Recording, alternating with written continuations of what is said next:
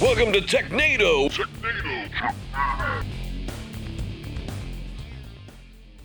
Welcome to another episode of Technado. I'm your host, Sophie Goodwin. Looking forward to jumping into some more tech news this week. Going to talk a little bit more about some developments in the world of Apple. We're also going to be talking about uh, Barracuda and revisiting some of the stuff we talked about last week. So that's going to be fun. And with me, of course, is Don Pezet. How are you today, Don? I am doing great. You know, it, it was a bit of a slow news week because uh, we had the big Apple announcement last week and all the other companies competing. But you know, the world of security didn't let us down. It's a total debacle out there, and we're gonna have fun talking about it. And of course, there's there's Dan over there. Hi. Hello. Go ahead, introduce yourself. Yeah, Dan's Dan's dealing with a little bit of a sore throat today. so- It's not sore. It's just like it's uh I don't know, like I've got laryngitis or something. I feel like the uh, the Knights Templar from um, what's his name? Uh, Indiana Jones. Indiana Jones. Thank you. Yes, Indiana Jones. Like he has chosen poorly. That that's how I feel. I can see that or I'll, hear that. I'll add it to the list. Yeah. I haven't seen that one yet. oh my oh. gosh, how do you not I see an Indiana know. Jones film? That one. I've seen. I saw Crusade. Temple of Doom. It's not in Temple of Doom. The Doom, last is it? Okay. it's the last crusade. Because I would have remembered that. Okay. Yeah, I saw Temple of Doom Were and there that any was it. Knights Templar in the Kali cult? I don't remember. Maybe. you never they, know. they could be inclusive. You don't know. could have converted. Well, I'll, I'll add it to the list, and I'm sure I'll probably have several more movies to add to my list by the now end you're of the just episode. lying, though. You're not gonna watch any of these. Oh, I have a list. I didn't say I was going to watch them. You I act like a you have something to do when you go home, other than watch movies. You and your Wow. life and This- I thought you said my wife for a second. I was like, yeah, actually, I've got a whole family at home that you don't know about. seventeen kids. Just trying to put food on the table. That's right. Well, I, I do have a list. I didn't say I was going to watch all of them, but I do have a list. So we'll see what I come up with by the end of this episode. But for now, I did say we were going to revisit a little bit of, of news in Apple. Topia, I don't know, Apple Land, because we did spend quite a bit of time talking about uh, some Apple developments last week because of that conference that happened. But this article comes to us from Mac Rumors. It says Apple makes developer betas free to download and install. So as long as you have an Apple ID, you can enroll in the free version of the developer program, right? And you get access to beta releases. Sounds pretty cool. Yeah, and uh, and just for the record, like the official name of the segment is now Appletopia. I think that one's gonna stick. Great. Uh, you know, with all the big Apple announcements last week, some of which were kind of neat. We we Hold on, talked New about York or Big Apple. Okay. Oh yeah, yeah. yeah. I don't- there really weren't any big announcements out of New York that I'm aware Okay. of. Yeah, Well, good. but uh, but anyhow, uh, we had Mac OS Sonoma and all that stuff that was announced, and that's all cool. But there was one announcement that kind of went under the radar. In fact, I didn't notice it until after we had already filmed the podcast to be able to bring it in last week. Steve Jobs back from the dead. I'm sure they're working on that. Like that's that's the real reason behind the AI and VR yeah, push. that's it. Just to rebuild Steve Jobs. Steve. It'll be some weird nightmare scenario. he realizes he's alive again, starts peeling the flesh from his body. It'll be That's- like that's what I Man. Yeah. And uh, Yeah.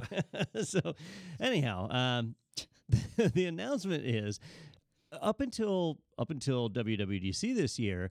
If you wanted to try the beta versions of Mac OS, you had to have a developer account, and the developer account cost hundred dollars a year. If you publish apps for iOS or Mac OS, iPad OS, all of it, you need the developer account. It's hundred bucks, right? You pay it, you get access. Well, I always thought it was a little frustrating because if you were a system administrator, like if you were responsible for supporting Macs in a school or business, you kind of want to get a hold of these OSs early so that if people start installing them, you can test whether your software is working. And to charge you a hundred bucks for that just seemed a little off. Well, apparently Apple finally reached the decision point where they said, "Hey, we're gonna just make it where anybody with an Apple ID can download the betas and early, early release versions for free." And so that's happened already. Now you don't have to pay a hundred bucks a year anymore, and uh, and off you go. I was reading the comment section of that article. And your mind exploded. It did. It did. Uh, it was like that scene from uh, RoboCop 2 when they were testing the new RoboCops. and then Steve Jobs showed up and he was one of the testees. Yeah. Anyway, that didn't work out. Uh, but no, I was reading how people were saying that it's like, it's about time. Like, welcome to the 21st century kind of thing. Like, why has this always been a hundred bucks? And how people are, you know, splitting the bill between their friends so that they can have access to this. And it's like people want, and how they think it will actually increase adoption of Mac OS because then people have more access to it. I don't know that I'd agree with that. Not saying I Um, agree or disagree. Yeah. that's what they were saying. Yeah. I yeah, as far as like improving access because when you when you buy a Mac or an iPhone or whatever, you get the OS for free. And the upgrades have always been for free, and until they get to a point where they no longer support you. So I don't know that the betas would necessarily change that. Although it, it did make me think, like the people that build Hackintoshes, Yeah. it was always a struggle for them to get a copy of Mac OS. This would be a way, except it's now all built on Apple's M2 processor. Maybe Oh, that's right, because they're ditching Intel altogether. Right? so maybe that's why they held off because like during the Intel days, if anybody could download it, they could throw it on their Intel machine. I was seeing that people were saying that um, this will be a security positive because now people will stop getting it from shady forums and darknet markets Oh, that's true. and, tor- Yeah. and torrents and stuff. So now they can go straight to the source, know that it's legit, file sigs and all that other good stuff, and no more. Oh no, this was a scam. Yeah, and uh, there's some other benefits. Maybe uh, I'm thinking about me personally. Let's be selfish Yeah. about this. Is uh, in our in our Don. in our day job, we actually do have a an iOS app that gets published, so we have a developer account for that. And I'll log in with that developer account to download the betas. And you know, it's a sensitive account because if somebody were to get those credentials, they could potentially modify our published app. Uh, so I, I shouldn't use it that way, but I totally do. Ah. And and now I don't have to. So so there we go. we should speak to the head of technology. Yeah, that guy doesn't know what he's doing. funny 'cause despite using Apple products, like I have an iPhone, it I don't pay much attention to stuff like this when it comes out. It's more just like if my phone works, I'm happy, and that's all that I really needed to do. Welcome to 99.999% of users. That's Yeah. true. Because if it, if it can make calls and whatever I need to do, then that's fine. You know, I'm not gonna get a new phone unless it's like dying. But it's funny or they because put it out in, you know, rose gold. Oh yeah, oh yeah, you know me, six thousand dollars, absolutely. Yeah. Sign But me up. it's funny to see You people only like need one kidney, right? You've got me like reading the the forums now, like of all the comments Oh, and stuff. yeah. And it's kind of funny to see people like people's input on it. And this guy was like, "We desperately needed this after a year and a half of nonstop L's," and it just has me wondering like what was going on in the world of Apple that was like nonstop, just L after Yeah, L. remember that after L. RoboCop testing I was talking about? if you haven't seen that scene, go look that up after 15 developers died. When the dude, when the one dude pulled his helmet off and just screamed and fell over dead. Ah, man, Yeah. that's funny. That was the Steve Jobs. It's entertainment. Comedy gold, it sounds like. I've, I have not seen Robocop 2. Haven't seen uh. Robocop 1. Oh, come to that. Was it you that was telling me that RoboCop 1 was the first movie rated X for violence? You know, so you and I were talking about this a while back because I thought you were the one who told me, oh, That's and right. you thought I told I you. So could have swore you told me. We don't know who originated that, but yeah, uh, it's a paradox. It was the first film rated X for violence, and they had to do an edit to get it down to R. Uh, yeah. Uh, you know, much like we do a Technado. The, but, for, for you guys, you get yeah. a one-hour episode of Technado That's, each week, but we throw away like four hours of footage. That's right. I mean, we have 10x over beating the record for most fake blood used in a uh, podcast. it's crazy. Are we sure about that? Our That's- dry cleaning bill is through yeah, the roof. it is That's why some of these episodes Daniel makes limited appearances because we just have to cut out most of it. yeah, yeah. That's why. This, int- this is going to be a new, uh, whenever we get these articles now, I'm going to start reading all the forum comments and just wasting my whole day. Just reading what other people it think will, of it. it. will Totally definitely time suck. wasting. Yeah. I could, because it's like, what, close to 200 comments or something like that. So I could spend the whole day doing that. But okay, but as long as you have an Apple ID, you can roll in the free version, you can get access to beta releases. That sounds like a pretty, pretty fair trade. I think that's pretty neat. It's Um, free. Will I use it? Probably not. But for people that will, congratulations. I'm happy for you. Yeah, I'm, I'm definitely thinking administrators, people that manage Mac networks, just a chance to try a new version before it starts rolling out to people's computers, especially if you do bring your own device, is really handy. And then when you get everything figured out, they make a bunch of changes right before they release. They do that. And you're totally hosed anyway. So Yeah. Yeah. it's fun. Yeah. It's a little game they like to play. I love that pessimistic outlook. You're either right or pleasantly It, surprised. it only great. comes from years of experience. You're just cynical and bitter. That's all. It's just years of experience. Don't worry. This is your future. You'll get there. The, the light will slowly Yeah, disappear right. from my eyes. The death that With just each episode, my hope slowly diminishes. kisses you on the cheek as you r- remove your helmet screaming. All right, we got to get her a RoboCop helmet. Yeah, I don't we know where you buy that. It's on Etsy, I'm Gotta sure. have that. Yeah. Well, we, we go from a pretty positive article, it seems like it's pretty great news, uh, to decidedly an, an anger infused article. this, this one comes from Ars Technica. Uh, clearly predatory. That's in quotes. Western Digital sparks panic anger for age shaming HDDs. So I'm not laughing at the news. I'm sorry. It's just your reaction. The fact that Don is looking up RoboCop helmets right now. I'm on Etsy, Oh, and uh, there's no shortage of RoboCop helmets to be had. Oh man, Wow. there! Look at Wow. there's the dude. We'll have The to see if dude we can get, like, a screaming. picture of that. Oh man, Wow. that is his. oh, the internet is an awesome magical oh, it really place. is. It really is. It's made all my Wow. wildest dreams come true. That's so specific. That is funny. Wow. so somebody was predatory, so right? Is that what- Yeah. is that what I heard? wrong, Anywho, movie. wrong yeah. movie, wrong movie. So it's it does say clearly predatory. So I guess what happened is that owners of a specific hard drive from Western Digital are given a warning label telling them they need to consider replacing their drives soon at like I think three years of use. Uh, and because of that, some people are accusing Western Digital of age shaming, which I thought I, d- I thought that was like a workplace thing. Like if you discriminate against somebody because they're old, like that's a bad thing, or they're older, I guess. I did not realize that you could do that with to an technology. inanimate object. Yeah. Yeah. yeah, uh, I'm I'm pretty certain you cannot shame an inanimate object. Th- uh, so this is a straight up clickbait. Oh, title yeah, yeah.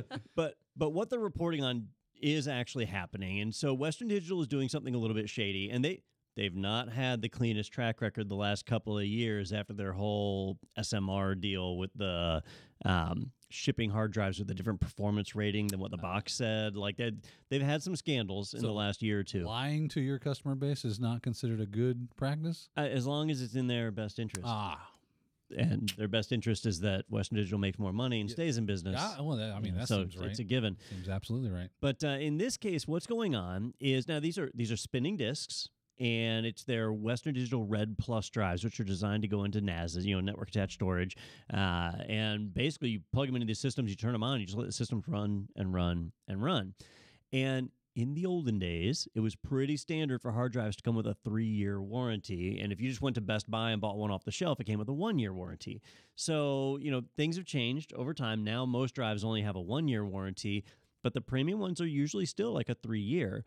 Well, what Western Digital is doing is now when the drive hits that three year mark, regardless of whether there's any problem with the drive or not, it will start popping a warning message saying, hey, this drive's over three years old, you're at risk. And you know, you can look at that and say that's pretty sleazy behavior because it it, it may make people think they need to replace a disk that is uh, that is is technically good. But I can actually see both sides on this one, and I I've worked in some environments where we had massive amounts of hard drives, like thousands of hard drives, and when you've got a SAN, and I, so I'm not talking about a NAS, I'm a little little higher end, right? So when you're on a storage area network, a SAN, uh, and you've got a thousand hard drives that have been spinning 24 hours a day, seven days a week, 365 days a year for three years, and you shut that SAN down for maintenance, you power it off, and you power it back on, it is a given you are losing some drives, right? Like spinning discs, once they get up and spinning, they'll stay spinning practically forever five, seven years, it'll keep going. But the moment you shut them off and the motor has to spin that disc back up, that's when you're going to have your failure. And I, I can say this truthfully without uh, uh, hyperbole or, or inflation or whatever. Um, I have literally never shut a SAN down and turned it back on without losing at least one drive. That's just that's always how I just count for it. I, I count on it. Like I, I will not shut down a SAN if it's got a failed hard drive. I got to wait for recovery first. Yeah, I thought this was a, a very odd article because I'm like, I, I feel like there's two sides to this. That here's Western Digital, uh, what apparent like take it from their side of things. Uh, Let's say yes, they're all about making money. There, that's fine. There's nothing wrong with making money. Um, if let's say that their drives were failing after three years and they didn't say anything to you, would we be reading an article that said? Western Digital chucks customer, you know, integrity to the fire because they don't give a damn that your drives fail, and then they laugh at your horrendous, uh, you know, thing that's going on, and they sell a bunch of other drives. Uh, I feel like this was a lose lose situation for them. Yeah. Damned if they did, and damned if they didn't. Although I, I think your second scenario is just what people expect of hard drive companies. It's true, right? I think that's so, we're so at. what you're saying is this might actually have been a, positive thing that they were attempting to do to say, hey, it's been about three years. Might want to think about putting a hot spare on the on the shelf Yeah. because you never know. This thing's probably getting close to end of life. I think of it as like a like your car, right? You buy a brand new car Right. and it's got a warranty, Yep. and it you know might be uh what is it like three years, thirty thousand miles or something, whatever the Yeah. standard warranty is. When that time is up, the car is still good. You can still drive it, but your warranty's out, Right. and it's not like Ford or Toyota or whoever is going to call you. Well, no, that's not true. They call They the hell the out of you. Extended warranty. Yeah, yeah, they want to extend it. That's right. Um, Western Digital, I don't think does that. Dell does, like Dell and HP, they'll extend the warranty on so in my early days, my years back when I was a younger man looking for work and doing whatever I could, you still had that glimmer of hope in your eye. Yeah, yeah. like Sophie does. I still. got uh, finagled into selling Kirby vacuum cleaners. All right. I'm like, all right, cool. I'd never been a salesperson before, so this was a, an interesting experience for me. And one of the sales tactics that we would use to, when we were demonstrating the vacuum was, what vacuum cleaner do you have now? "Mm, I've got a Hoover or I've got a whatever that I bought at Walmart. Okay, cool. Did it come with a warranty? It did. How long is the warranty for? A year, maybe two, maybe three. Uh, so we give you a lifetime warranty on the Kirby. And that's why they're still running around and they are more expensive, but you get to get them serviced for life. They should last you for life. What your Hoover is telling me is that they only expect that thing to last a year because that's as far as they warranty it. Are we seeing the same thing here? Maybe. Yeah. Right? Now, uh, this also specifically applies to spinning discs, which have typically a higher failure rate. Um, a lot of people started moving their workloads over to, to solid state, and so this is not so much a concern there. Although solid state has its own problems too, with eventually exceeding its writes and so on. Um, yeah, I don't know. I, I I don't necessarily blame Western Digital for doing this. It'd be different if they said this drive is over three years old; it's no longer Yeah, supported. You must buy another one now. Right. Yeah. That that would be a different story. But if they're just warning you that the drive is old, well, it is. It's it's past that point. And three years is a long time for a spinning disc. Now, I read in the article though that they did say that like, if you're like, okay, you know what, I, I'm going to follow the advice. I'm going to buy a new disc. and I'm going to replace this one disc because it's X, Y, or Z old. You have to like, you can't just break the discs at that at that point. You have to tell it like you have to like suppress the warning because it won't let you change the disc with the warning active. So there Sweet. there is a little bit of administrative Hmm. like Annoyance. Yes, annoyance that you'd have to do to actually make that work. So I don't know what they're expecting if that is the case. Like, how do I make that warning go away so I can change the disk and break the, you know, um, so if I've got it an array of some kind, um, what what do you want me to do there? Apparently, Western Digital. switch to Seagate drive Yeah, or there something you go. else. There you go. Sophie, did you see anything good in the uh, peanut gallery? In so yeah. I, I was gonna ask. This might Western be, Digital gave me cancer. Twice. this might be an obvious question, but I'm it wasn't some, the nice kind. somebody some the nice kind of cancer. Yeah. Benign? Do you mean Well, like a let me benign put it tumor? this way. No, I, I can tell you some cancers you don't want to get for sure. Anyway, so I like how Don is like, and we'll stop uh-huh. there. I was like, to Sophie's point, is there one you want to get? Like, Let me put it this way: if you had a choice, you would definitely choose another. gotcha. okay, yeah, I totally understand. I'll explain So- it to you later. Then I'm sure you. I'm sure you will. Somebody had mentioned that their their backup drive is 11 years old, or around 11 years old, and nearly four years of power on time. So in the article, and again, this might be an obvious question, but in the article it says after three years of power on time, that's when you get this uh, this label. So it's just like th- three years worth of run. Oh, that's interesting. So, it, it you know, like a, a three year warranty is not uncommon with hard drives, but measuring three hours of runtime, that's interesting. Yeah. hours. Oh, sorry, not three, three, hours. three years worth Oh. of Three years. It like, shows Yeah, right yeah. there. power on hours. It says, yeah, they're getting a warning stamp Hmm. once their power on hours count hits the three year mark. So, it's they're not, just like that just the. it's not just like it's not just checking a at five. runtime. Yeah. Supposedly, As soon as you yeah. power it on for the first time, it goes, okay, there's start. Weird. And now it's been three years from now. Here's your warning. Even if you've only run that disk a few. But when you when you turn the disc off, But if you're the using it for stops, a NAS, right? it is a NAS drive, right? It's not like yeah, it's a. I mean, you'd, you'd want to leave it on all the it time. It would be on all the time. Yeah. At least that would I didn't be know if the there was a, if there was this, an important distinction or anything because somebody had mentioned like, well, mine's 11 years old, but so it's network attached storage like usually runs 24 7 That's what you want, 365 yeah. okay. It's a weird. Uh, it's a weird thing for them to call out, and weirder like for them to track that for a drive to track its own. I, I know the higher end. There's probably an that, but- exploit in there somewhere Yeah, yeah, like Intel's manage engine. yeah and all yeah that, yeah yeah All right. Well, Just just a curiosity question. I I just was wondering if there was a reason they pointed that out, but maybe not. Who knows? We'll, we'll get a cease and desist from them. Stop making fun of us. Yeah. Yeah. I, I can see both sides of this argument, so I I, I don't want to like call out Western Digital on it too much, but you know, hey, there's other hard drive manufacturers. You can always switch to Seagate and I think whoever this else. is a big deal, honestly. yeah, You know? yeah. Like, whoop de doo. So they warn you. Hey, listen, some people that are setting up network attached storage might not understand. Well, you heard it here. first. Okay. That's true. You know, I last time I checked, the onus was on the consumer, right? I have to do my research. If I, unless you hmm? sold me a lemon, there are lemon laws for those reasons. It's up to me to do my research and buy the right product, Well, there we go. right? Caveat emptor. Yeah, caveat emptor. That's it. Buyer beware. You guys know I don't speak French. So French So- is like a weird twisted form of Latin, if I'm not mistaken, right? I didn't mean I didn't mean to put us on a tangent. I'm sorry. Then shush. You're not allowed to speak if you don't want us to turn it and twist I it. I thought you were losing your voice. You think that'll stop me? Nothing can stop me.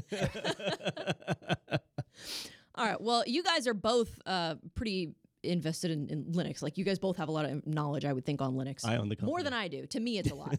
so, so maybe you will have something to say about this next one because this next one has to do with Linux. Uh, it comes from OMG Ubuntu, which is such a fun name for a new site, and it says Ubuntu 18.04.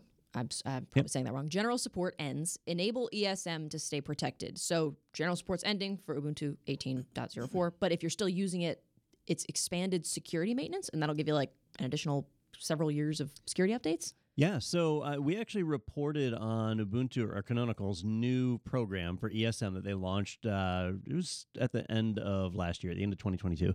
So it was a little bit back that we reported on it. And, you know, they have their long term support releases that they do. Any release that's an even numbered year followed by April, the 04, is a long term support release, which means they're going to support it for six years. Well, the 18.04, or wait, five years. I got to get the numbers right because we're in 2023 right now, so it's five years. So I can count to potato. So was I right in the first place? with That six years? you might well, I'm if it was released math in here. 2018, then it would be five years this year. Yep. So this was April of 2018. That's the 18.04. And it's reached its end of general support. So if you're just an average Joe that downloaded Ubuntu 18.04 and installed it on a computer, stuck it in your closet, and then forgot about it because, you know, That's it's probably what you did. Linux and it'll just run. Yeah. uh, that's fine. But the next time you go to run some updates, it's going to fail to do the updates because it's no longer in mainstream support. So here's the exact scenario that Canonical designed the ESM program around. Now, if you've forgotten what ESM is, I don't blame you because most people didn't bother with it. Uh, but it's free for regular users that are managing up to five computers. You can go sign up for an ESM account, and that will get you two years, or is it three? Two or three years of extra service to continue to update that system and keep it running. Now, if you have more than five computers, that's where you need to subscribe and you pay for that support. So the idea is that a home user shouldn't be impacted by this. It's just free, they get a few extra years of support. But if you're a company or an enterprise that has a lot of systems to play with 1804, then you just need to, to pay a little extra to keep that support or move to the completely free 20.04 or 22.04 or you know the next one would be 24.04 like they every 2 years they release a new LTS version. So this is just that new release cycle and if you've got 18.04 in your environment, you either need to be thinking about migrating to a newer version of the OS or enrolling in the ESM program. Don, in your experience, would you say that it is just a good practice to always be doing some sort of side by side upgrade so that you can stay in that pocket of support? So in in today's day and age, right? It's the year 2023. Uh, to me, there is no place for in-place upgrades anymore. Right. Remember, we used to do that. You'd have a, a Windows Server 2003 machine, and you'd in-place upgrade it to the next version, and sometimes it worked. yeah, that's that's scary as hell, wasn't it? yeah, yeah. And I'm talking about some long weekends trying to get that crap working again. And Linux isn't much different. Like you can do an in-place upgrade from 18.04 straight up to 20.04. And sometimes it works, right? But not all the packages come over. Version numbers are different. Things break.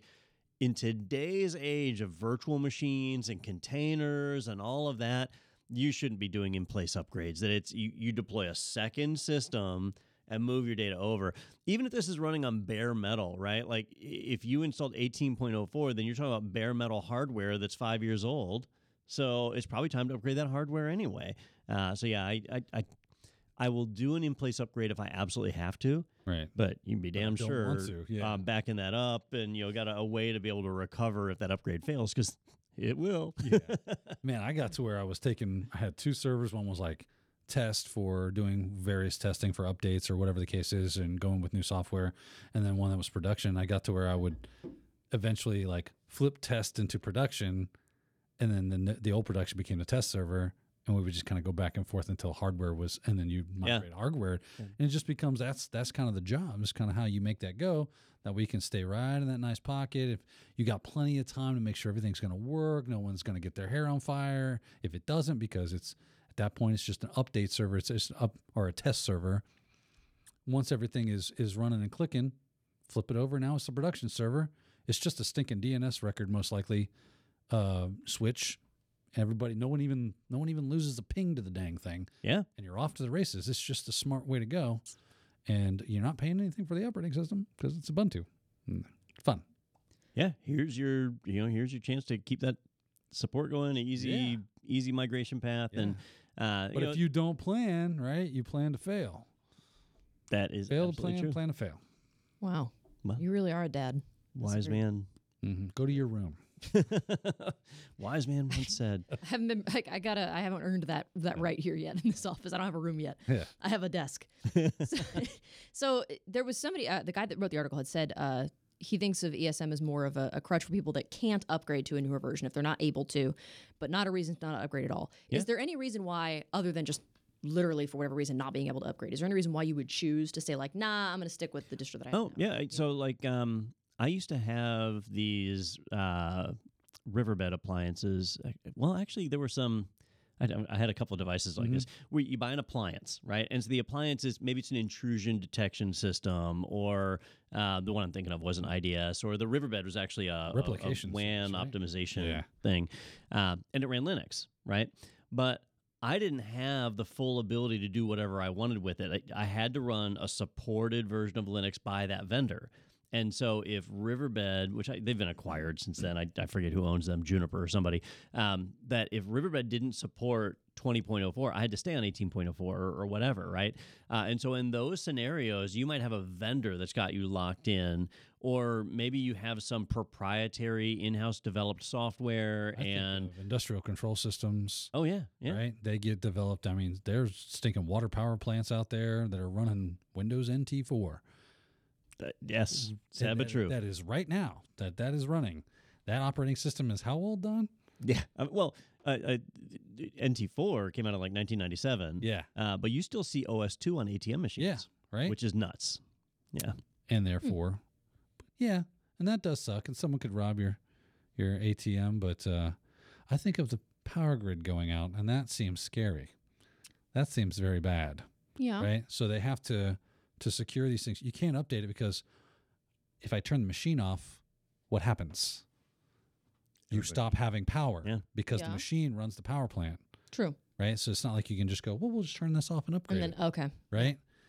So now that's like, okay, we've got this built in infrastructure that cannot be shut off ever, ever.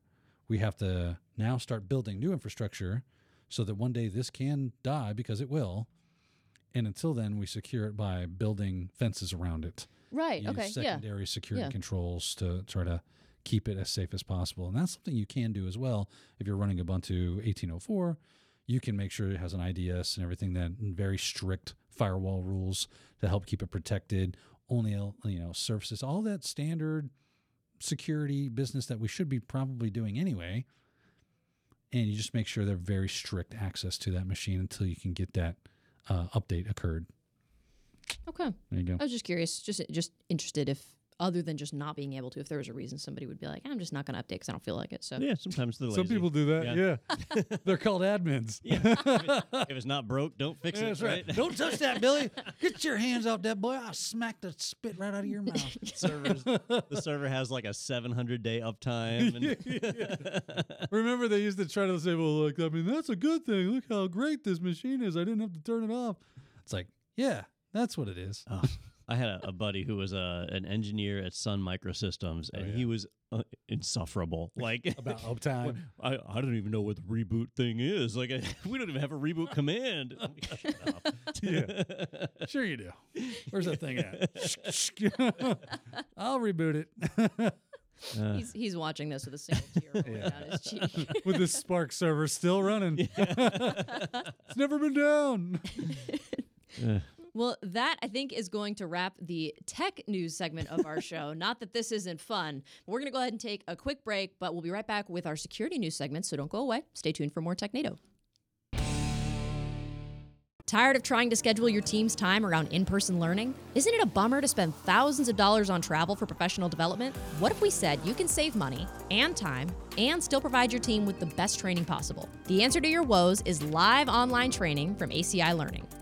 With live online training, we provide our top in person courses in private, online, instructor led formats. You get to provide professional development in a manner that fits today's expectations entertaining, convenient, and effective. Our exam aligned courses inspire the full potential of your team. Visit virtual instructor led training at ACI Learning for more info. Welcome back for more Technado. We wrapped up our tech news uh, segment in the last half of the show. We're going to get into some security news, and we might even see some familiar names that we have Wait. talked about recently. Wait.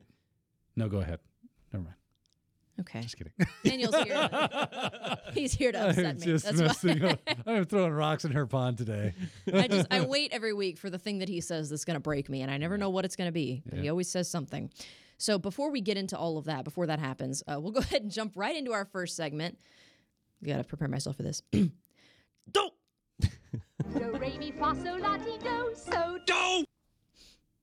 I love how you commit to it every time. I gotta I gotta practice. Gotta Yeah. get better. Every week. Dedication. I can't do a full Homer Simpson impression, but I'm getting there. You're working on it. So, so this article comes to us from Security Week. It says new Move It vulnerabilities found as more zero-day attack victims come forward. So this kind of ties into. Um, we're going to talk about something a little bit later, get more specific with this. But we did you guys talk at all about Move It while I was gone about that stuff that was kind of going on with that?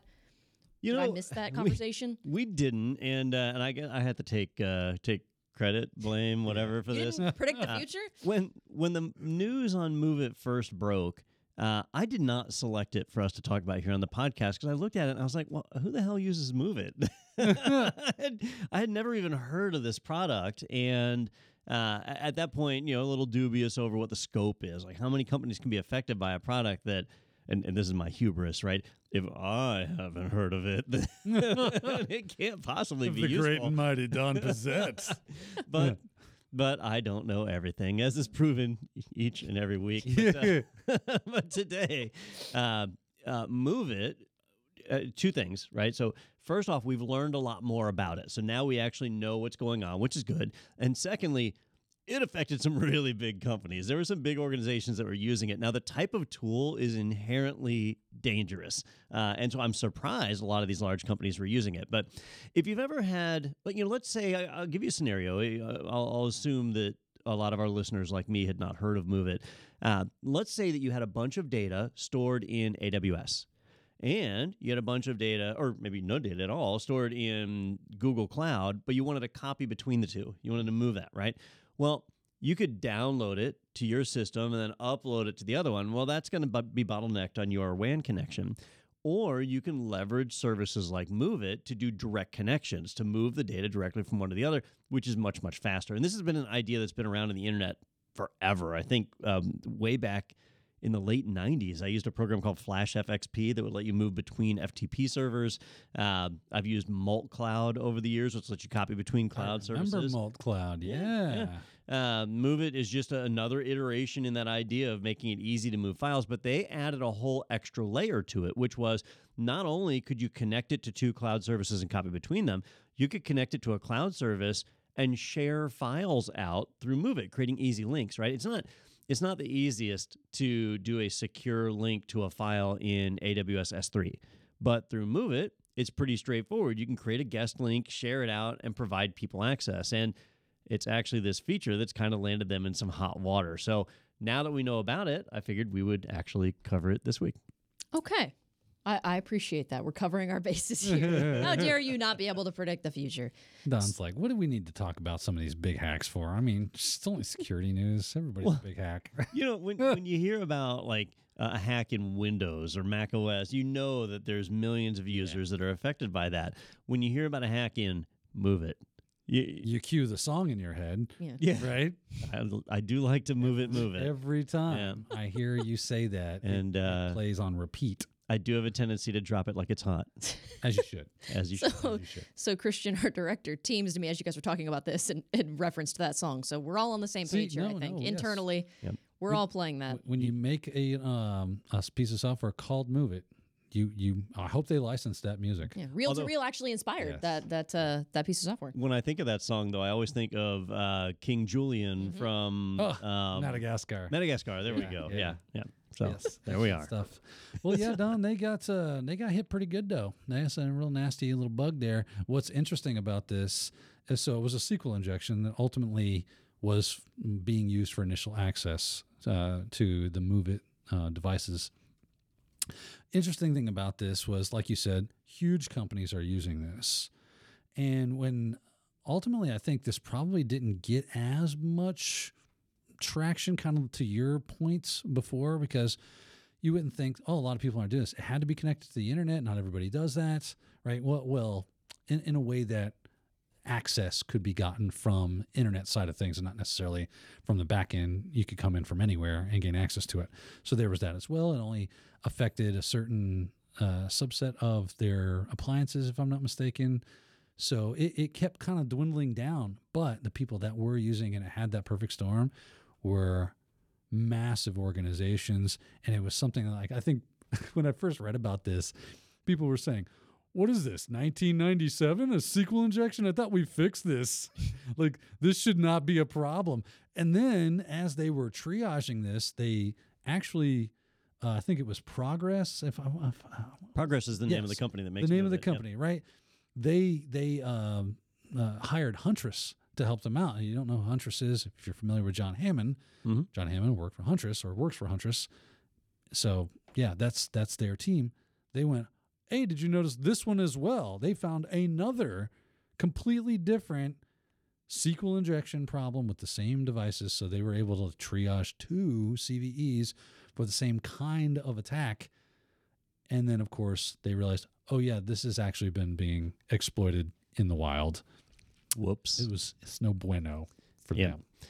And you know, Daniel, you have been involved in cybersecurity for quite some time, Yeah. and you've studied the OWASP Top 10 for many, many years. I've, I've perused it once or twice. In all of the time from day one of you learning about the OWASP Top 10 to today, has SQL injection ever not been on that list? No, no, it's always there. It's always there. always there. They they change it. it at some point. It was like SQL injection named out specifically, and then they changed it to injection.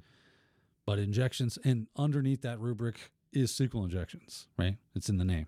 You probably noticed that, They just like made it more broad, like injection attacks in general. right? Because injections started becoming very popular because we take a lot of input from our users as we move more and more to web-based forms and access. You have to take stuff in from an end user, like username and address, or not address, uh, password, and other things. And it, it then becomes a very big game of whack a mole to try to make sure all your software, where are all the inputs coming from? And I have to put filters and I have to put controls to make sure that there's parameterized queries or statements and, and things of that nature so that this does not happen. And I even think that I want to say that was it this one or was it another one? I, I read a lot of different exploits that happen, but I want to say that it was it had to do with how it was basically reading from no no that that was a different one. Okay, yeah, this was to In your I'm old sorry. age, things Listen, start to run together. I basically read the entirety of the Hacker News like every day, and it, there's a lot of similarities between the different attacks and some of them, especially some of the more esoteric things that you will never hear about. I think we just witnessed a real life buffer overflow. Like, Yeah, right there. yeah. Just I happened. had I had two different inside the same memory space, and it was pointing me to the wrong instructions. But it is it is kind of interesting though that yeah we are still dealing with SQL injection Yeah. down the road. I'm I would assume that this is not going to be the last one we hear about. Now, if, like me, you had never heard of Move It and and even the company behind it, Progress. You're like, Yeah. well, that's a generic name, isn't it? Uh, let me give you a little history, uh, and and or maybe this will jog your memory if you're like me. Uh, Progress used to be named Ipswitch. Ipswitch has That been around for a long time. They are the makers of WhatsUp Gold, a very popular monitoring serv- uh, service where um, it you can run it on prem, so it doesn't have to be cloud. Although I think they do have a cloud solution where you can monitor all of your servers and other you know network switches and so on for performance. Uh, and they also make the WSFTP client, uh, which has been around for a million years. I wonder if So- that's like the impetus of Move It, right? Because it's basically an FTP type of service, right? Yeah, but secure in theory. Yeah. yeah. in With theory. less SQL injections. Yep. So, uh, so the company's been around a while. It's changed names a few times, uh, and I'm I'm a little uncertain as to what their role is with Chef. Chef, the automation suite. yeah. I, I don't know if Ipswitch created that or Progress created that or whatever, but it's somehow attached to them as well. So they're an established IT company. Uh, but if you are leveraging Move It at this point, uh, you know if it's publicly exposed, which is what it's designed to be, uh, you have to assume that an exploit has happened. Yeah, that's not Mm. fun. There are plenty of IOCs out there, so definitely check out their page um, where they have the uh, advisory for this.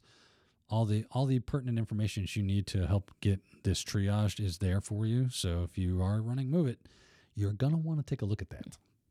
So I was gonna say that we'll we'll move on from Move It, but we're actually not going to do that. we're not done talking about it now that you have fear but in wait, your heart. there's more. We're, yeah, if you call right now.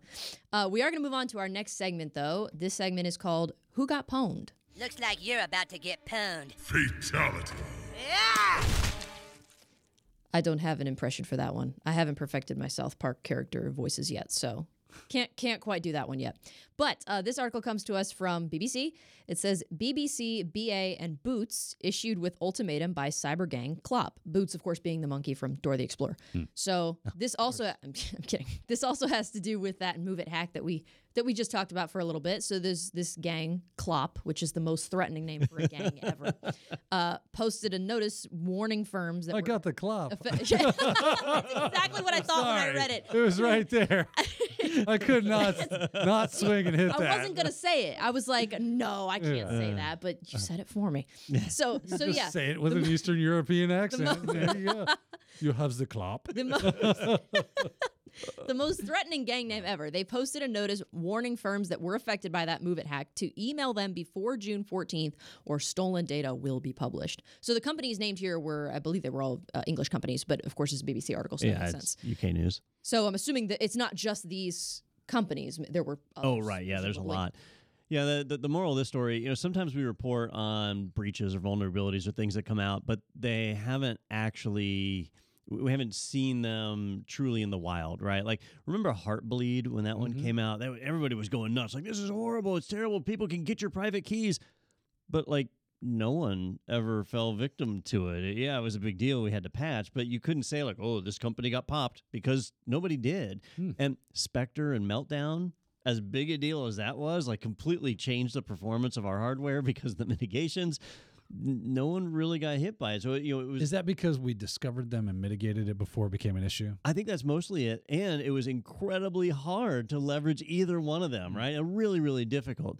But in this case, the Move It exploit, like Daniel said just a few moments ago, already has a POC that's out there, which means the attackers figured this out months ago. They're saying uh, seven months, I think. it is was like October or something. yeah, a, a while ago. Uh, but researchers are only just now able to recreate it and put that POC out. Yeah. So this is actively in use, and that is what some organizations are learning. So the BBC actually received. Um, um, ransom demands basically saying, you know, look, you've got to uh, pay us out or, or we're going to leak some information. The ransomware gang here, it's, it's not really ransomware though, because they just stole the data. They didn't Yeah. encrypt it or delete it. Um, It's But, uh, cyber like uh, exploitation or not, not exploitation. blackmail, right? Yeah, blackmail or extortion. Extortion. Yes, Yes. that's the right word. Yeah. There we go. Um, knew it. so, Damn buffer overflow is still getting me. so yeah, so this is you know it's not good for them, and and the reality is just like with ransomware, uh, if you pay the people, there's literally no guarantee whatsoever that they're actually going to delete the Which data. is why we have double extortion, right? Like uh, it's always fun. Yeah, absolutely. So, uh, so this one's a, a bad one if again, if you are a, a company or, or support a company that uses Move It, you kind of have to uh, just act as if you've been exploited already, as you've been compromised, and do the research and dig in and see so you can verify that.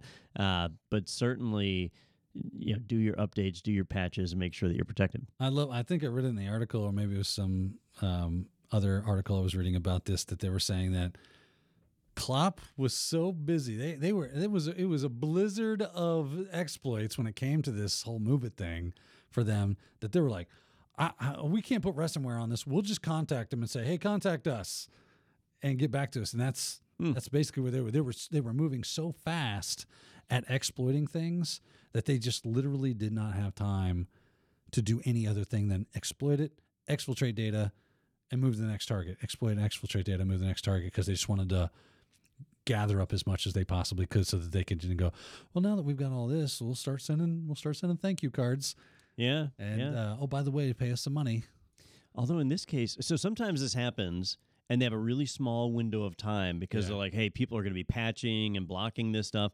But here, I wonder how surprised they were like after week one and then like week four. Yeah. And then it's been three or four months. And like, wow, uh, caught up on my queue of Yeah. uh, exploitation emails. Yeah. yeah. Does it run like a corporate business? Are they all sitting around, hey, mom, how's it going, Jerry? You know, how are the kids? It's good. Oh, I got six ransomware exploits to pull off today. I don't know if I'm going to get it done. I bet they do. Like, did you log a Jira ticket on it? Yeah, you gotta- I got three managers, Jerry. These assholes are after me all day. Like, I do not see your ransoms coming in. they have to fill out a TPS. They got a quota. They got to hit. Yeah. Yeah. I That's that's I, I feel like that's how it goes. I got to be honest. That's the next Netflix sitcom that's going to come Yeah. out. Yeah. Our time at Clop. I think there's there's a, a genuine idea here. like- Yes, yes. we got to pitch that. At to least a sketch or like a sketch, right? I got to Yeah. get that done. Yeah. Yeah. We'll do a we'll do ACI Night Live Yeah. instead of Saturday. ACI Night Live. Yeah. That doesn't make Which any will be sense. A C I N L, right? Yeah. Yeah. I, I, I'll workshop it. I'll work on Yeah. that. Yeah, yeah. It's, it's it could have been better. I just I was focused on the article. That's okay. I wasn't. Well, Whatever you wasn't running have at full to do to help yourself sleep at night. that's- Well, if you take away one thing from these two articles, it should be that that Don was wrong, and this was a significant event that we probably should have reported on a week or two ago. Uh, but I am kind of glad that we waited until now because we have more information. yeah, a little more and info. Yeah, you were just trying to not jump the gun. You just wanted to make sure you had all the facts Yeah. That's before exactly you started offering opinions. So yeah, that's before I all. stack my fake news on top of it. Yeah. he That's was he was just being responsible. So now we will move on from Move It. Uh, we'll go ahead and jump into our next segment. It's my favorite Deja News. Deja News. And it's my favorite because it means that we've talked about this before. So I have some residual knowledge left over. So this comes to us from the Hacker News. Barracuda urges immediate replacement of hacked ESG appliances. I think we just talked about this last week. Didn't We did. Yeah. So you may remember us talking about this. Um, so now Barracuda is saying, regardless of patch version level, they recommend you just fully replace. If you have an impacted ESG, just replace it, which is so great for people that that were impacted by this. Yeah. It's so convenient. You know, sometimes you hear about a, a breach and it's bad, right? And you think it can't get any worse, and then it does. Like it somehow gets absolutely worse. This and- is the hack I was thinking of earlier that was taking over my brain. so Continue. When uh, when Barracuda first came out to to tell people that their appliances and virtual machines, they virtual appliances, uh, that they were compromised, they were being actively exploited by a, a zero day.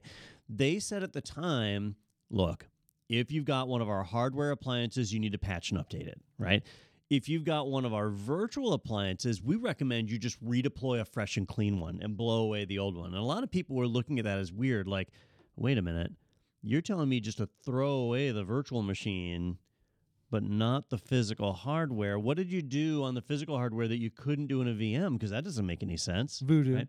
Well, it turns out it was BS, right? So like the the the just patching and updating your hardware appliance isn't enough, and the zero day provided the attackers enough access on the system that they could get a foothold that Barracuda can't back out, can't can't clean it up, and so they have come out with a further update saying if you leverage one of our Barracuda ESG appliances, y- you got to replace it You- You've got to like literally ship the device back to Barracuda. They'll ship you a new one, or you can pay for an advanced replacement or whatever. You can take it offline. You know, but it it's as bad as it gets for a hardware appliance. They're basically telling you you cannot fix this in the field. You have got to ship it back. And at first, I was surprised by this, but then I, I remember uh an encounter I had with Barracuda years ago uh, that was super frustrating. So we had a, a Barracuda anti spam device, and uh, it had two hard drives in it, and one of them failed.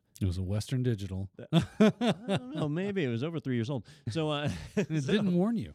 so it had two hard drives in it, and they were in a software mirror, and one failed. And you would think, all right, hey, one failed, so it would flip over to the other one. But it was a software mirror, and it wouldn't do that. And so the idea was, if you had that failure, you'd send the appliance back to Barracuda, and they could recover the information off of the the good drive, and then get the system back online and send it to you.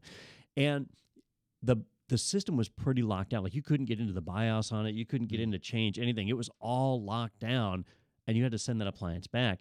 And I think that's what we're seeing here is Barracuda's had this business model of practically extortionate warranty calls, like where you cannot fix things on prem. You've got to send stuff back to them.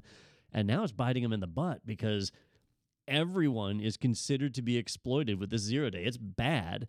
And everyone is having to send those devices back. Well, if you're a company and you have to go through that, are you going to keep doing business with Barracuda?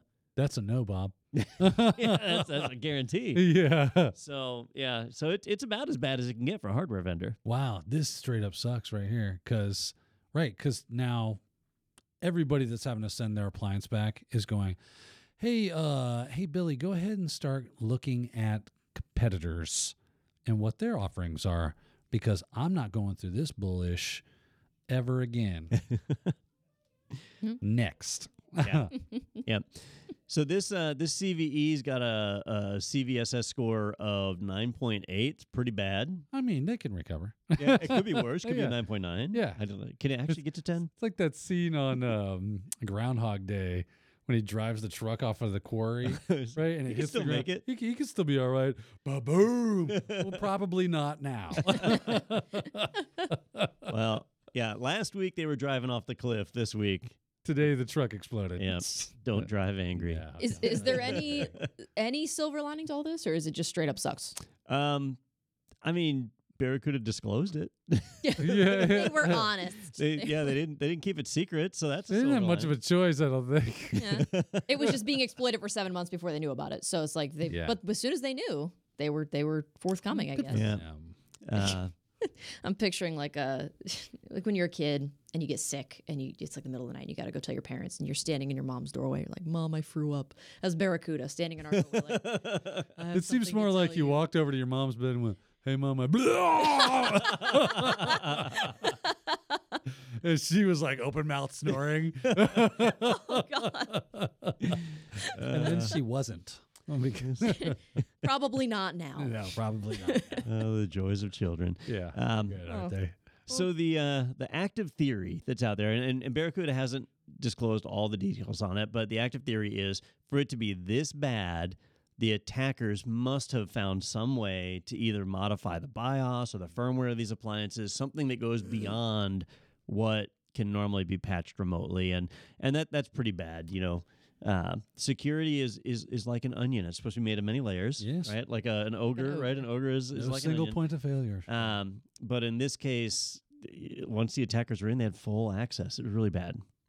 well, I mean, the attackers liked it. They were Oh, like, this is That's heaven. the silver lining. Yeah, They, they man, they're sending their they're their sending manager's gonna be happy. stinking Barracuda gift baskets and thank you cards and Yeah. Uh, do we know the time frame on this one? Uh, From, I, I mean, we know that uh, the patches went out May twentieth, so it, it's actually October, been patched for October two weeks. 2022. Like I said, this one was the one that was. Oh, that, that was seven brain. months. Okay. All right. Yep. So that that sucks. Yeah, straight up.